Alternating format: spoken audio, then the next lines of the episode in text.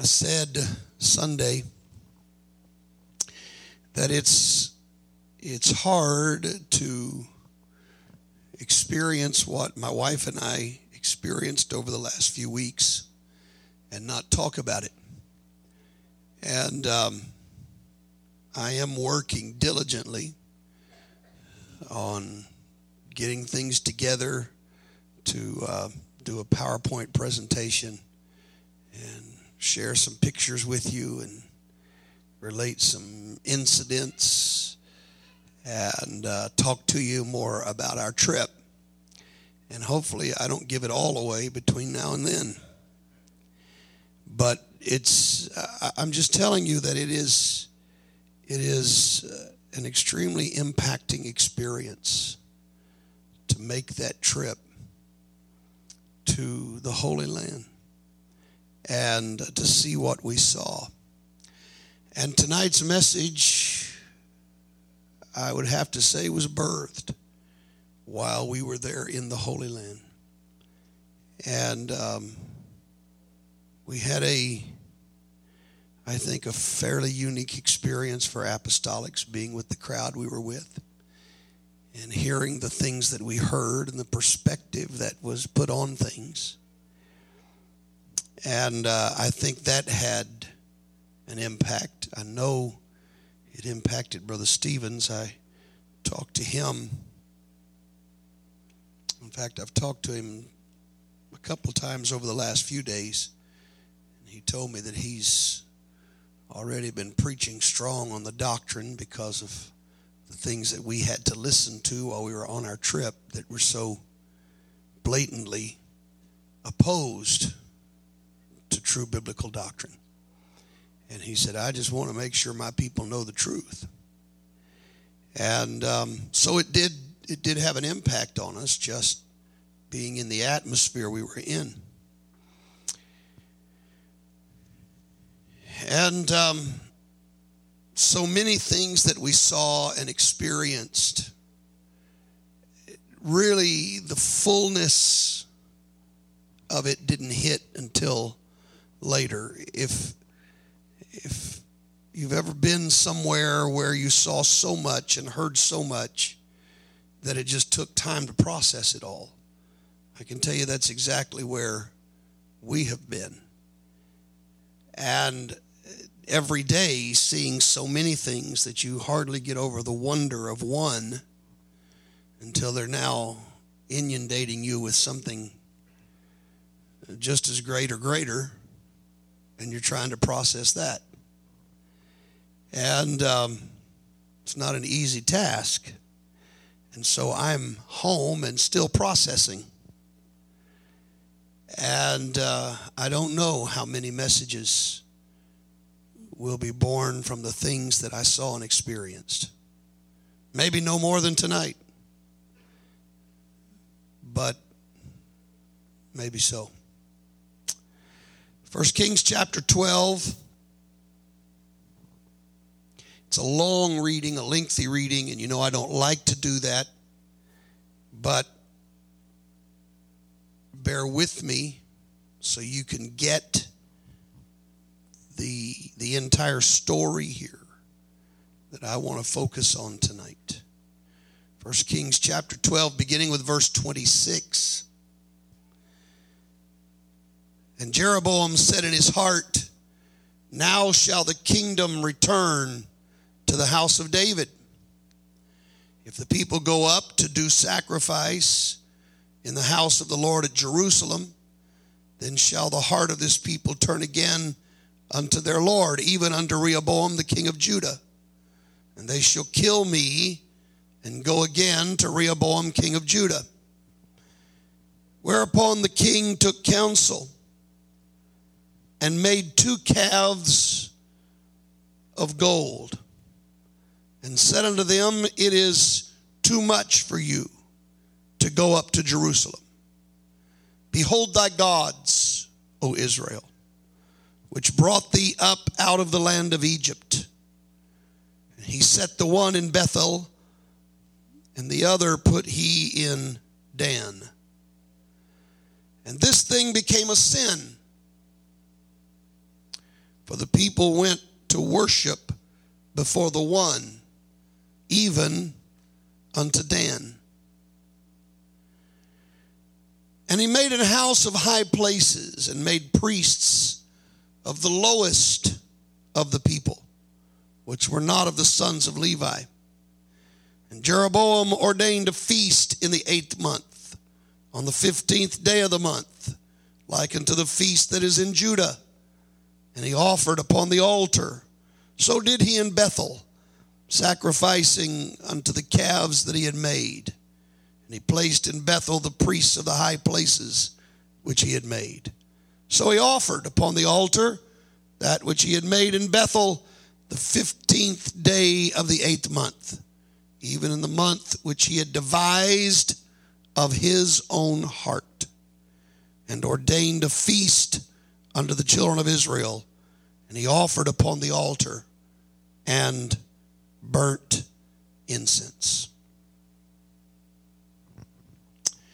Interesting story, and I think I think that just a few months ago, I believe it was Elder Gross who preached a phenomenal message from some of these verses. And I'm not going to in any way try to go back and and uh, say the things that he said or discuss the things he discussed.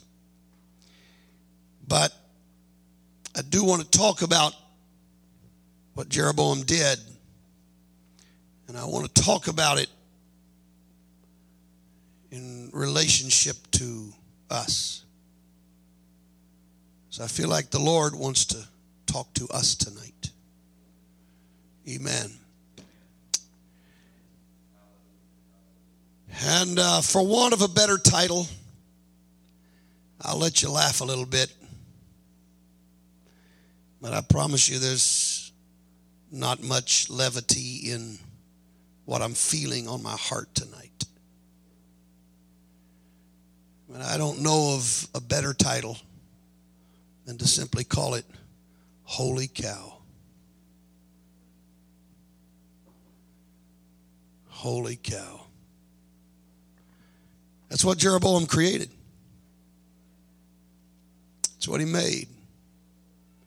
He had a purpose behind it, he had a motive.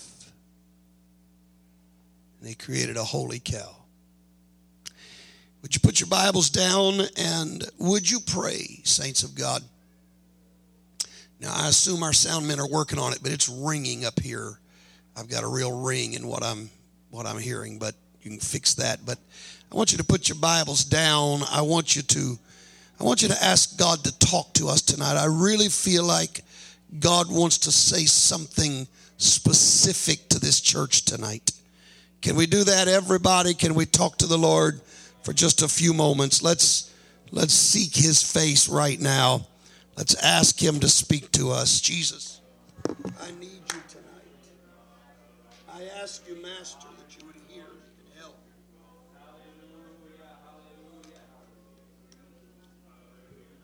I ask you, oh God,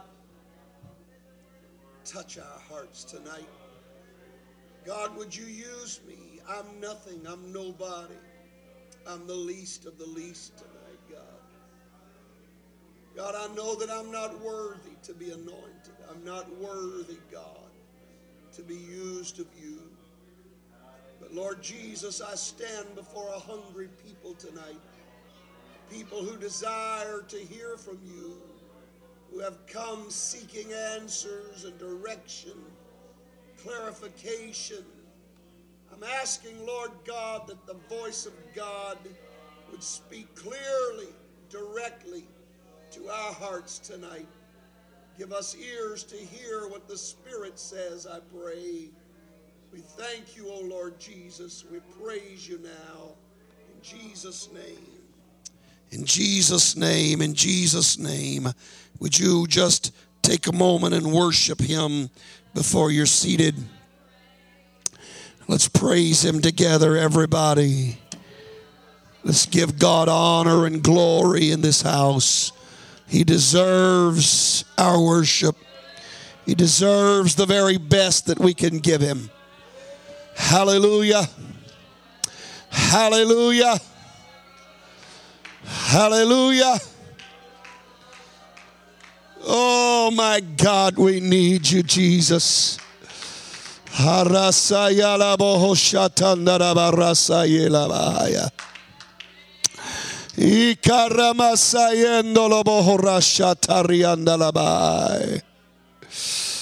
Thank you, God. Thank you, God. Thank you, God.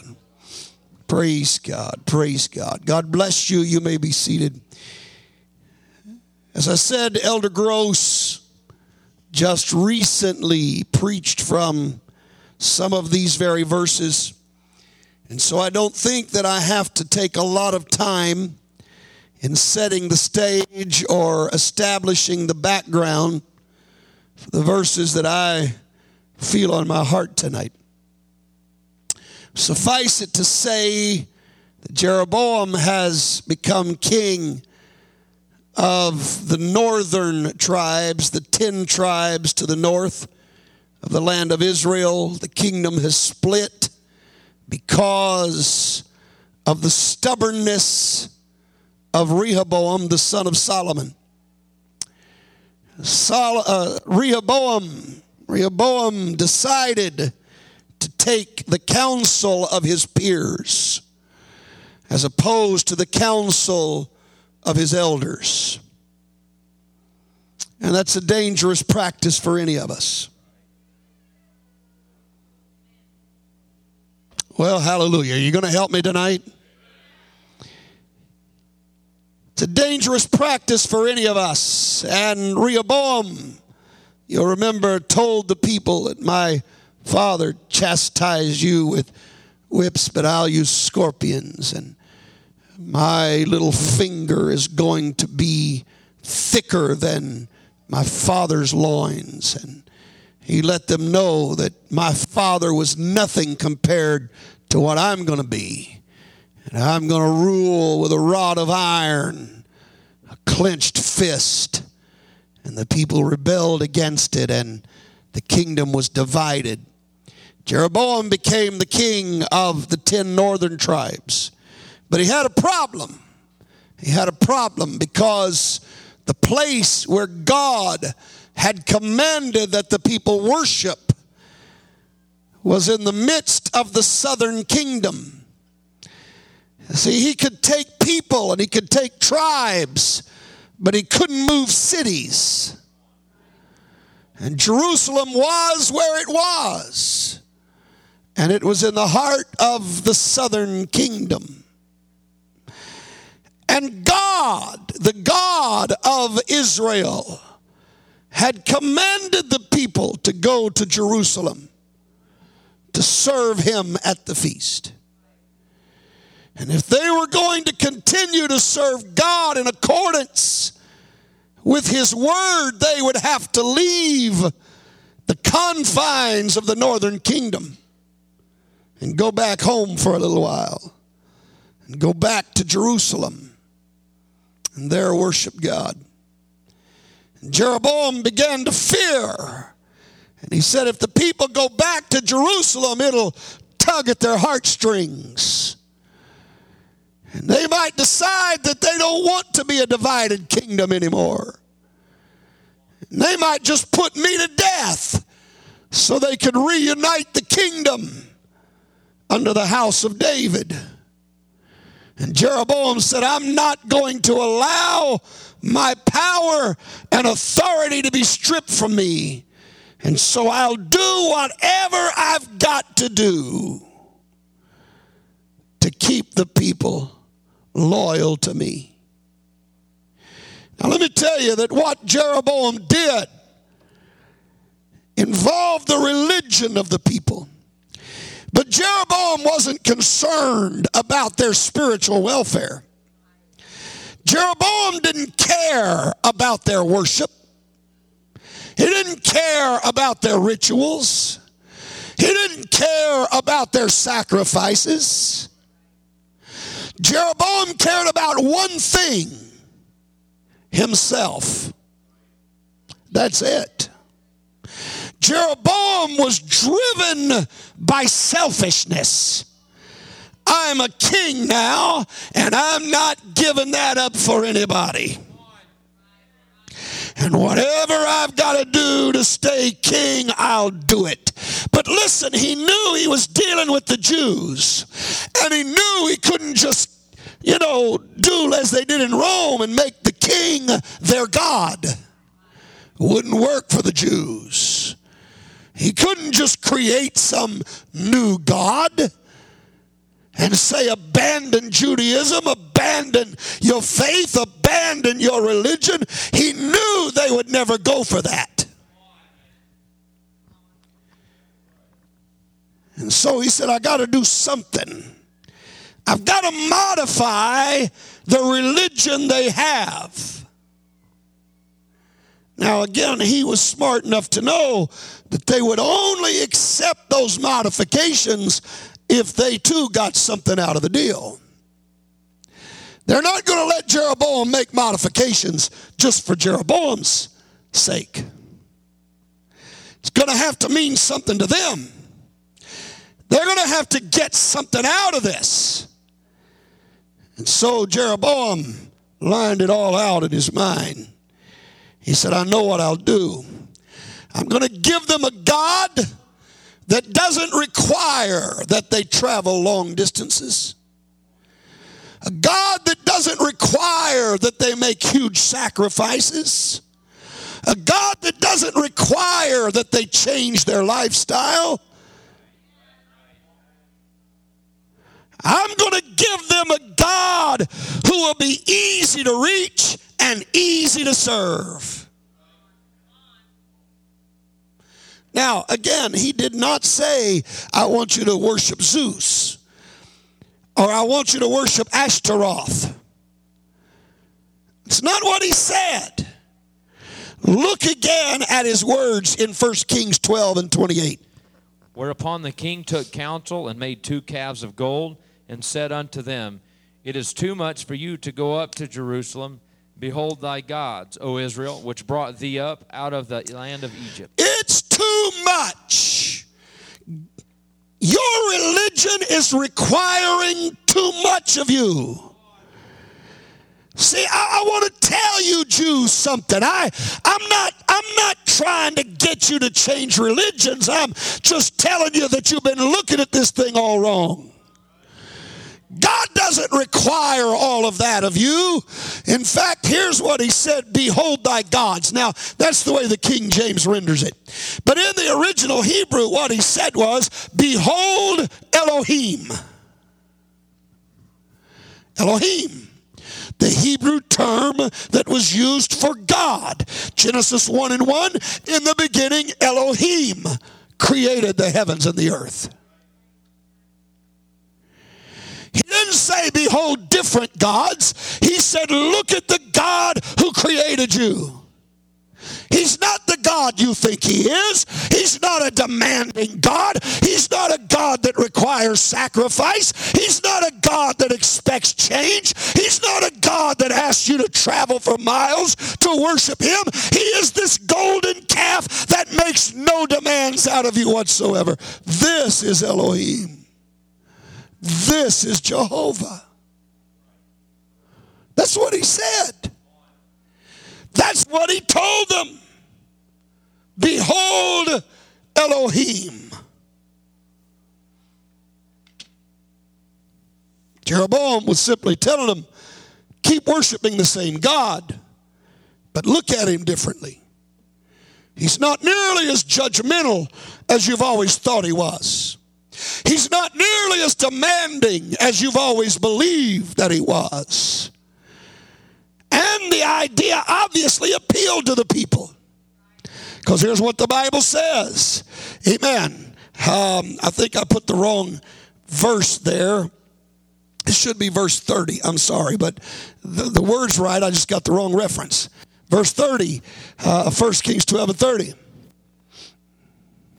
This thing became a sin, for the people went to worship before the one, even unto Dan.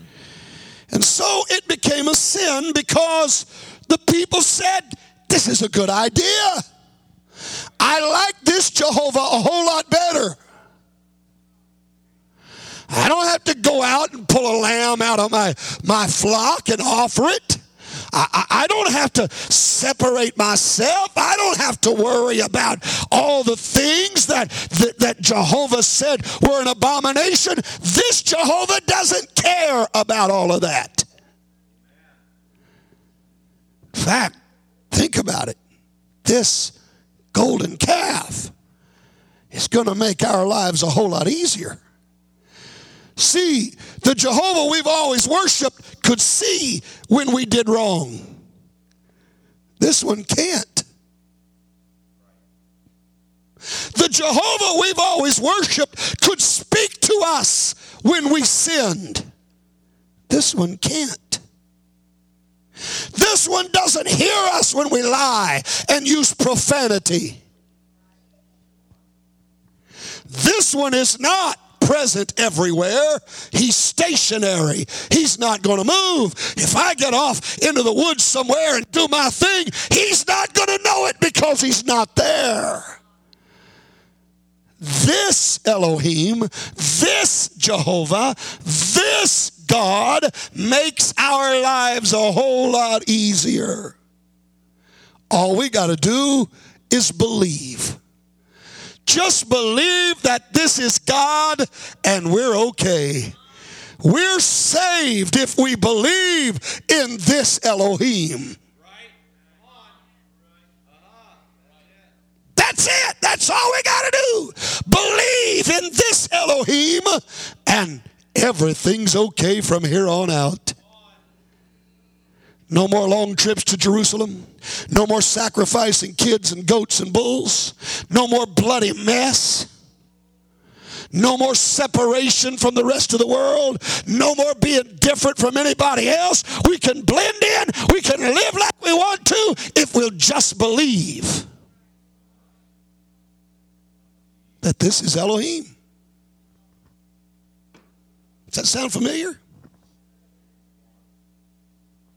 going to tell you, if there's anything that I gleaned from the nine days that we spent with a bunch of denominational preachers and their wives, I, I, I saw it until it, it troubled me to no end. And Brother Stevens, the same way. it, it, it is that, that and, and I know this is going to be a strong statement, but I'm telling you, what they have done is fashioned a God that makes no demands on them. They can drink, they can smoke, they can be off color, they can do anything they want as long as they believe this is our Elohim. I'm telling you time and again, we would visit site after site. They would ask those men to give devotionals, and devotional after devotional. They went on to tell us all you got to do is believe. That's it. Just believe. Just accept Christ as your Savior. Don't do anything else. Don't try to do anything else. They would look at us. They'd look at me. They'd look at my wife. They'd look at Brother Stevens, Sister Stevens, and they'd make comments about all you got to do is believe. Forget all this stuff. God doesn't expect you to make make any changes. You don't have to do all that. In fact, one, one went so far as to say if you add anything to just believing, then all you have is religion, you don't have salvation. In other words, if you don't worship this golden calf, you're lost. See, this golden calf doesn't make me dress like you apostolics dress. This golden calf doesn't make me live like you apostolics live. I can dress immodestly. I can go where I want to. I can do what I want to. My golden calf doesn't care. All he wants is for me to believe in him. Well, I'm telling you, that's a far cry from the God of the Bible. Now, mind you, they're not saying they serve a different God. They still call their God Jesus Christ. But what they've done is to create a holy cow that makes no demands on them and allows them to live their life in ease and comfort without changing any of their destructive behaviors. Do what you want, live like you want, dress like you want, talk like you want, think like you want. It's all okay with our holy cow. For you see, this God appeals to their selfishness. Well, and that's why they're so vehement about promoting their doctrines. But I'm here to tell this church, in spite of this holy cow that they have created, we got to keep in mind what in mind what the Bible says. Romans chapter 12, verse 1. I wish somebody would help me preach tonight. Romans chapter 12, verse 1. I beseech you, therefore, I beseech you, therefore, brethren, God, by the mercies of God, present your present bodies a your living bodies a living sacrifice, holy, acceptable and acceptable unto God. your reasonable Listen, it's not about you accepting Christ, it's about you living in such a way that Christ will accept you. The whole concept of accepting Christ is a golden calf. Who are we to think we can accept him?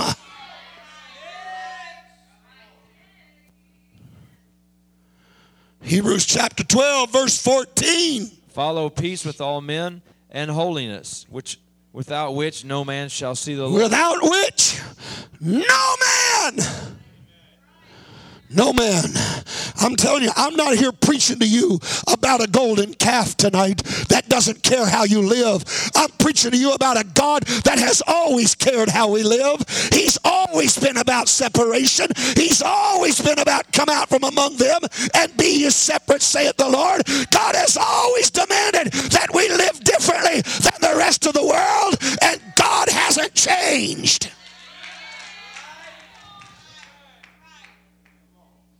Paul's not the only one who preached this message. Listen to the words of Jesus himself in John chapter 14, verse 15. If you love me, keep my commandments. If you love me, if you love me,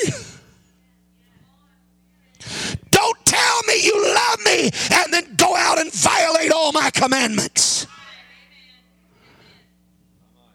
If you love me, my commandments. What did he say in verse 21? He that hath my commandments and He that hath my commandments and keepeth them. he it is that loves He's the one that loves me. He that loves- now listen, I can tell you on the authority of the true God. His word says, if you don't keep his commandments, you don't love God. I didn't say that. He said it. He's the one who said it. Take it up with him. But I want to tell you tonight, New Life, I'm not here burdened about the denominal world and their golden calf. I want to reach them. I want to see them saved. But my message tonight is not to them. They're not here. We are. I'm worried about our holy cows. I wonder how many holy cows there are in the apostolic ranks. Now, I know some of you are amening me, and some of you are thinking, well, it's not me because I live the standards of the church. But I want to ask you something. Have you created an image of God that makes things easy on you? Have you convinced yourself you're serving the true God when really you found ways to get around what He requires? Well, hang on for a little while, church. I want to ask you Does the God you're serving allow you to go days without prayer? For some of you, yes, he does. Oh, you, no, no. You say in your mind, I know I should be praying, but you're convinced by your lifestyle that God's going to accept it whether you pray or you don't pray. I'm telling you, that's a that's a golden calf. Does the God you serve allow you to go days on end without ever picking up your Bible, without ever reading a verse or two? Come on, I'm not talking about our holiness standards tonight. You amen me when I get on holiness standards, but I'm talking about where you're living. I'm talking about what you're doing tonight. I'm preaching there are some holy cows that have been set up in this church. You live the standard. You got the sleeve links right. You got the hemlines right. You got the necklines right. But you're not praying and you're not reading your Bible and you're not fasting and you're not reaching out to the lost. I'm going to tell you what you've done. You've created a golden calf. You found out what is convenient for you. You found out what things you can do, what changes you can make, and you're happy with that. But God better not ask you to go beyond your comfort zone.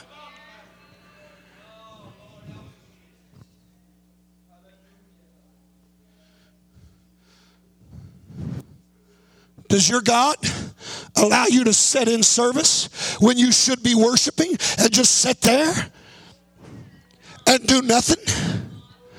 Worry about paying bills, thinking about cooking dinner, passing notes, sending text messages, not backing the preacher when he's trying to preach, not worshiping when the singers are trying to sing.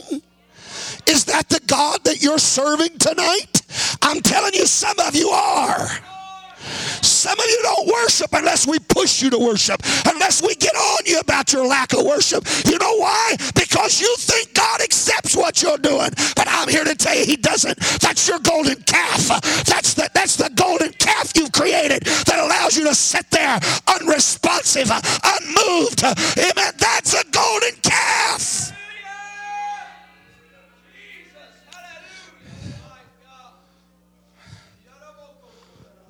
Hey, does your God let you stay up late on Saturday night and come dragging into church at the last minute on Sunday?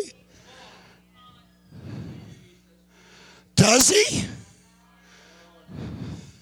Is that the God you're serving? I know, again, I know there's situations, I know jobs and different things, but I'm telling you, some of you are just slothful. That's the only way to describe it. You're just slothful. You do much better at being at work on time than you do getting to church on time. You want to know why? Because your golden calf doesn't require that you get here and pray. Oh, no, no, no. You're not calling him a Trinity. You're not calling him by the name of some false God. You're worshiping one God. His name's Jesus. But he doesn't expect you to drag yourself out of bed on Sunday morning and be here by 9:30. Not not your God. He doesn't expect that. Your God doesn't expect you to talk to somebody on the job about salvation. Your God doesn't require that of you. Or hang on a minute. Your God doesn't care if you gossip and backbite and run others down. Your God doesn't care how you treat your brother or your sister. Your God doesn't care about the sharp tongue and the words that you speak.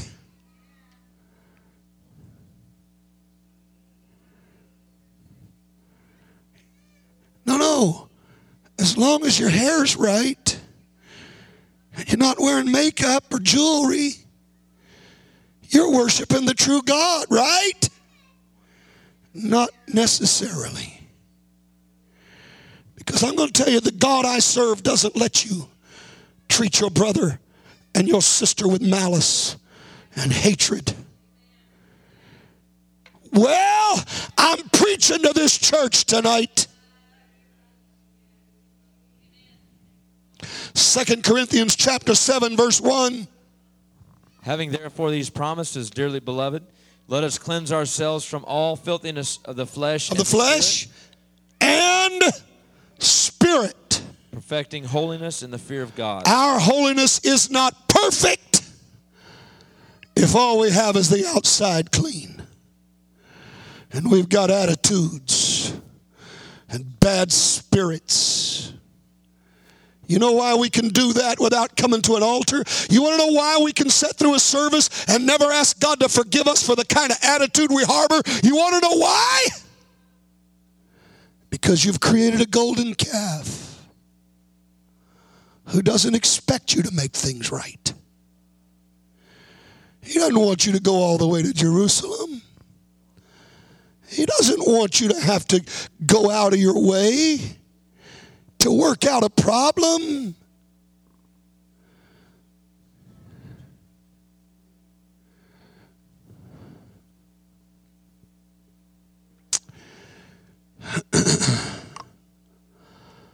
our holiness is not perfect unless we cleanse our spirit as well as our flesh.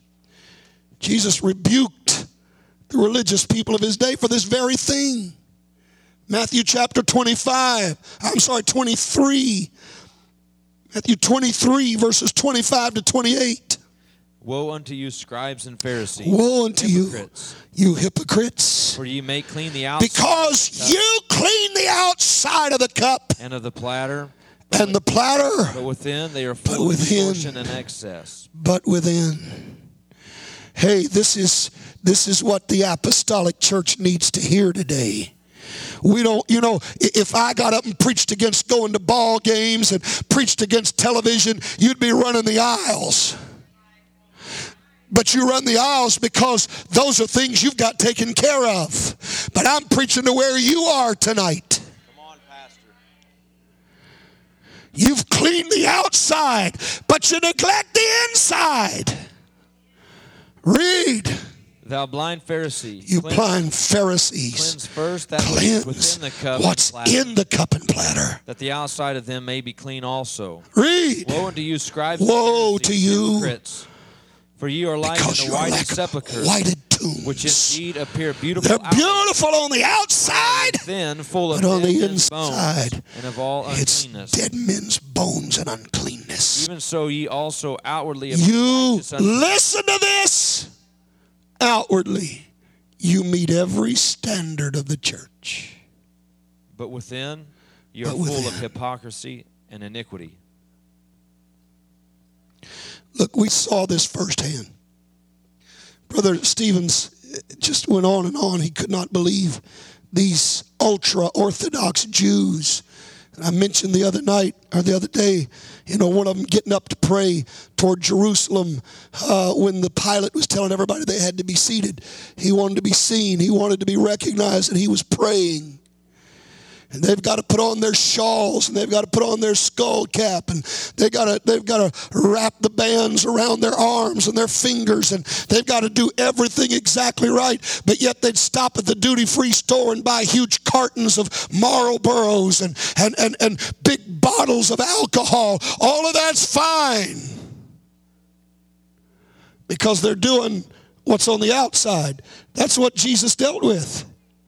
And I'm telling you, we may not have a problem with alcohol and cigarettes, but we have a problem with hatred and bitterness and gossip.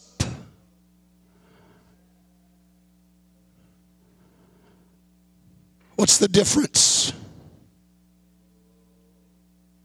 What's the difference? It's still a golden calf. It's still a golden calf. If we're not careful, we too can erect a holy cow. We can feel so comfortable in our holiness because the outside looks right, but we neglect the inside because it's a whole lot harder to fix.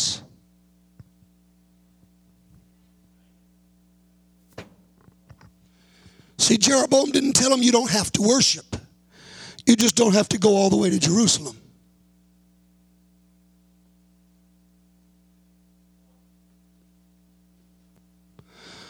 We'll go the distance that's easy for us. But don't ask me to go any farther. I understand that's not the God of heaven. That's your holy cow. Now, look, we, we are familiar with Jeroboam's sin, if for no other reason, because Elder Gross just preached to us about Jeroboam and what happened there. And phenomenal message that it was. But Jeroboam is referenced in Second Kings because of another man, a man by the name of Jehu. You know about Jeroboam's sin, but do you know about Jehu's sin? Again, it's a lengthy reading, but I want you to hear this. Second Kings chapter 10, verses 18 through 28. Read.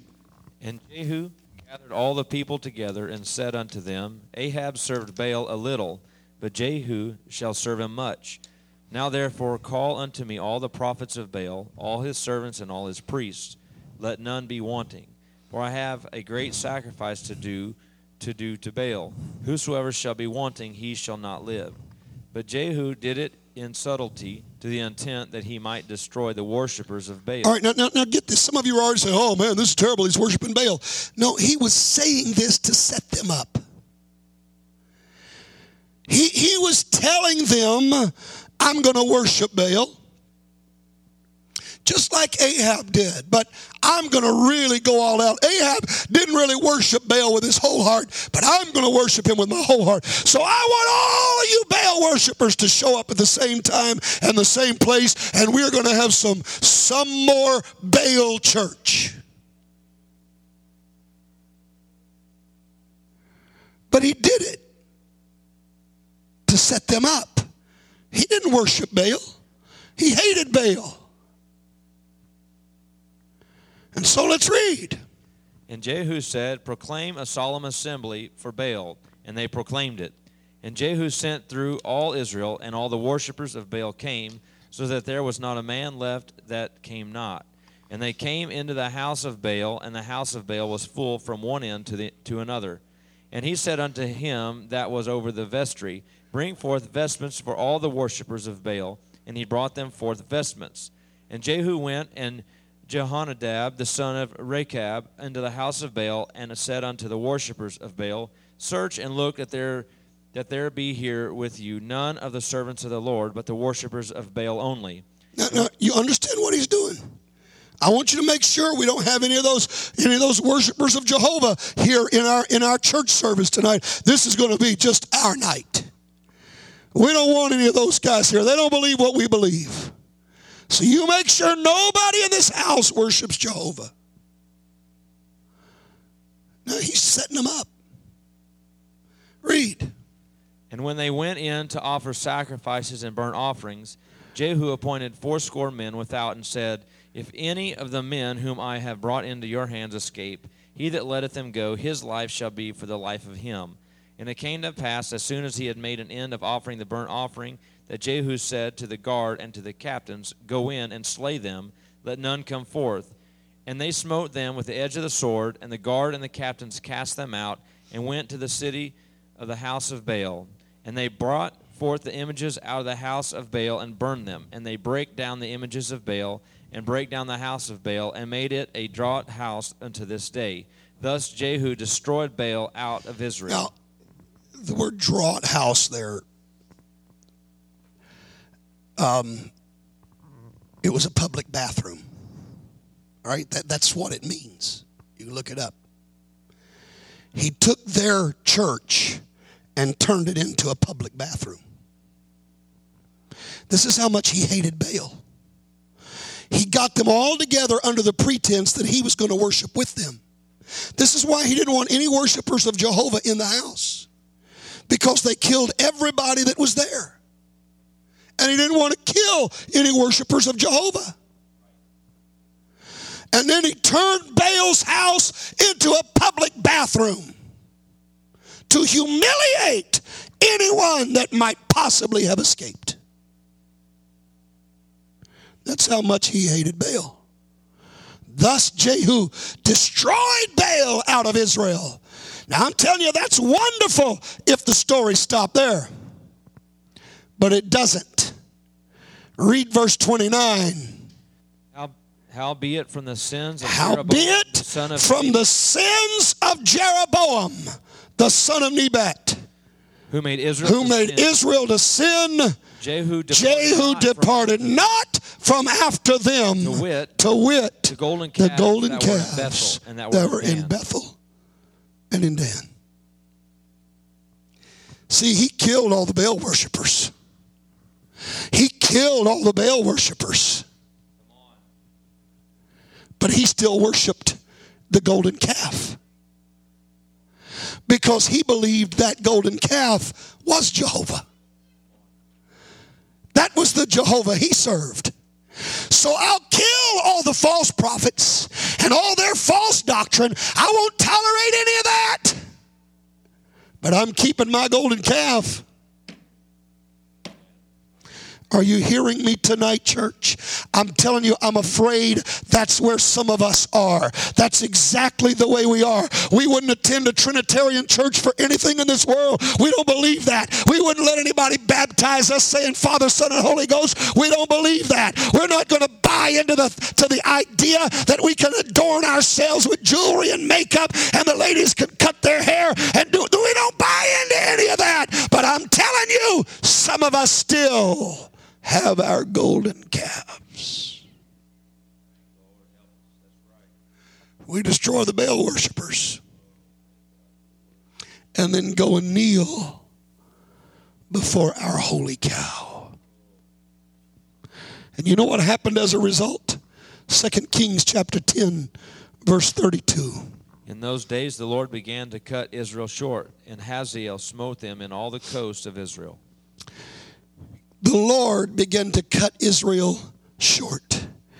Now, it seemed to me that every commentator agreed that what this phrase means is that God saw to it that Israel started losing ground. That the enemies of Israel began to capture some of their territories. They lost ground. They destroyed Baal but they kept their golden calf. And because of it, they lost ground. Church, hear the burden of your pastor tonight. For months now, I've been pushing for revival. For months, I've been preaching revival. We've seen some things happen. We've seen some ground gained. But I'm telling you, I'm telling you, the devil's in our midst right now, trying to get you to worship your golden calf. He's got you at odds with one another. He's got you thinking evil of one another. You come to church and you raise your hands and you live the standard. But that's not all that the true God asks of you. The true God said, if you can't love your brother whom you have seen, how can you say you love God whom you've never seen?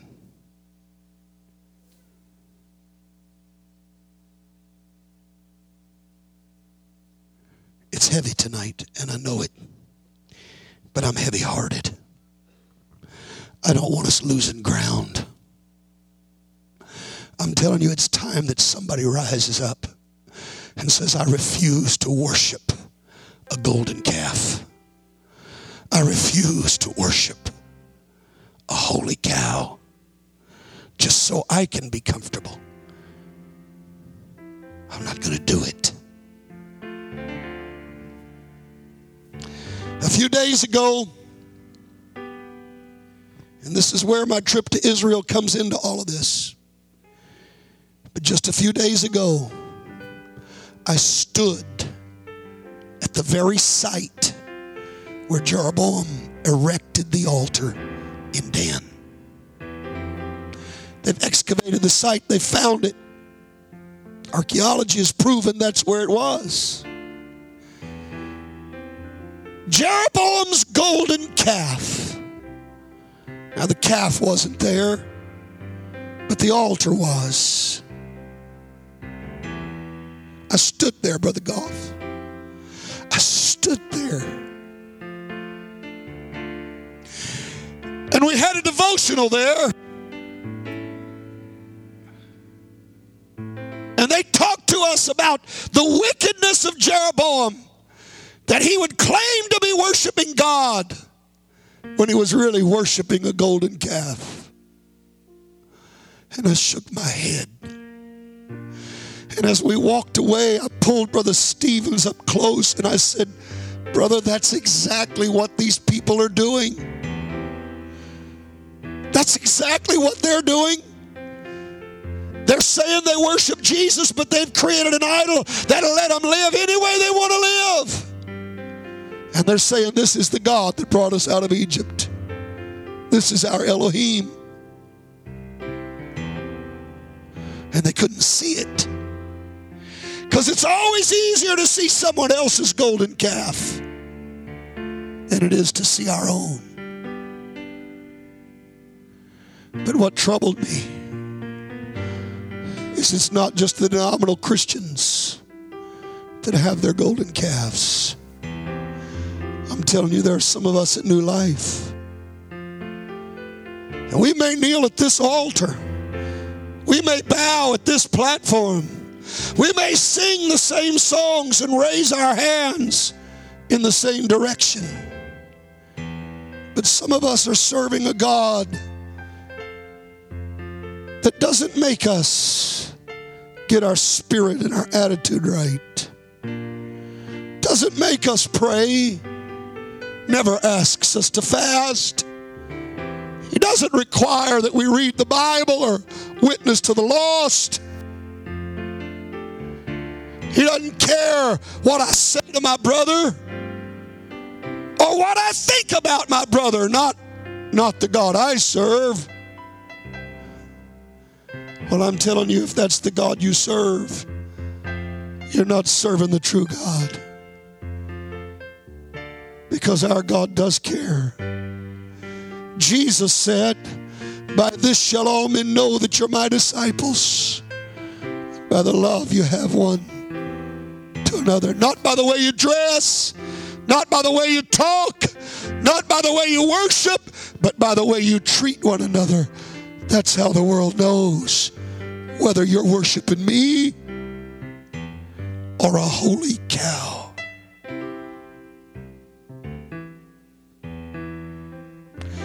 What about it tonight? You know, we haven't had communion yet.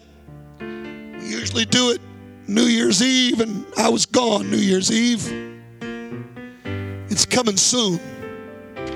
It's coming soon. Within the next few days, we'll be having communion. And I'm going to tell you, you shouldn't wait till communion night to start making things right. You need to examine the God you're serving and ask yourself is this really Jehovah? Or is this my holy cow?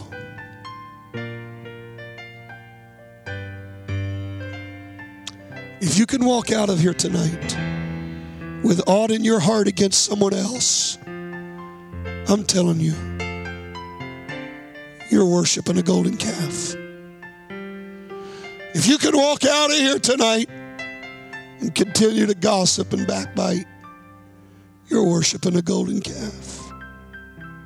If you can walk out of here tonight and not get up tomorrow and talk to God, and not take some time tomorrow to read your Bible,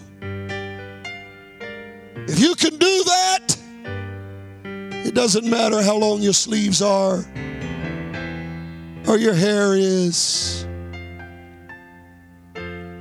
church. That's not the God that saved you. He still requires that you give Him everything, not just the outside, but the inside too.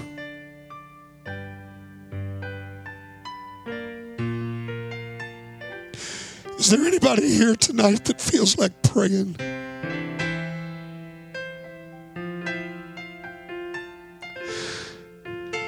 There anybody here tonight that wants to tear down some golden calves?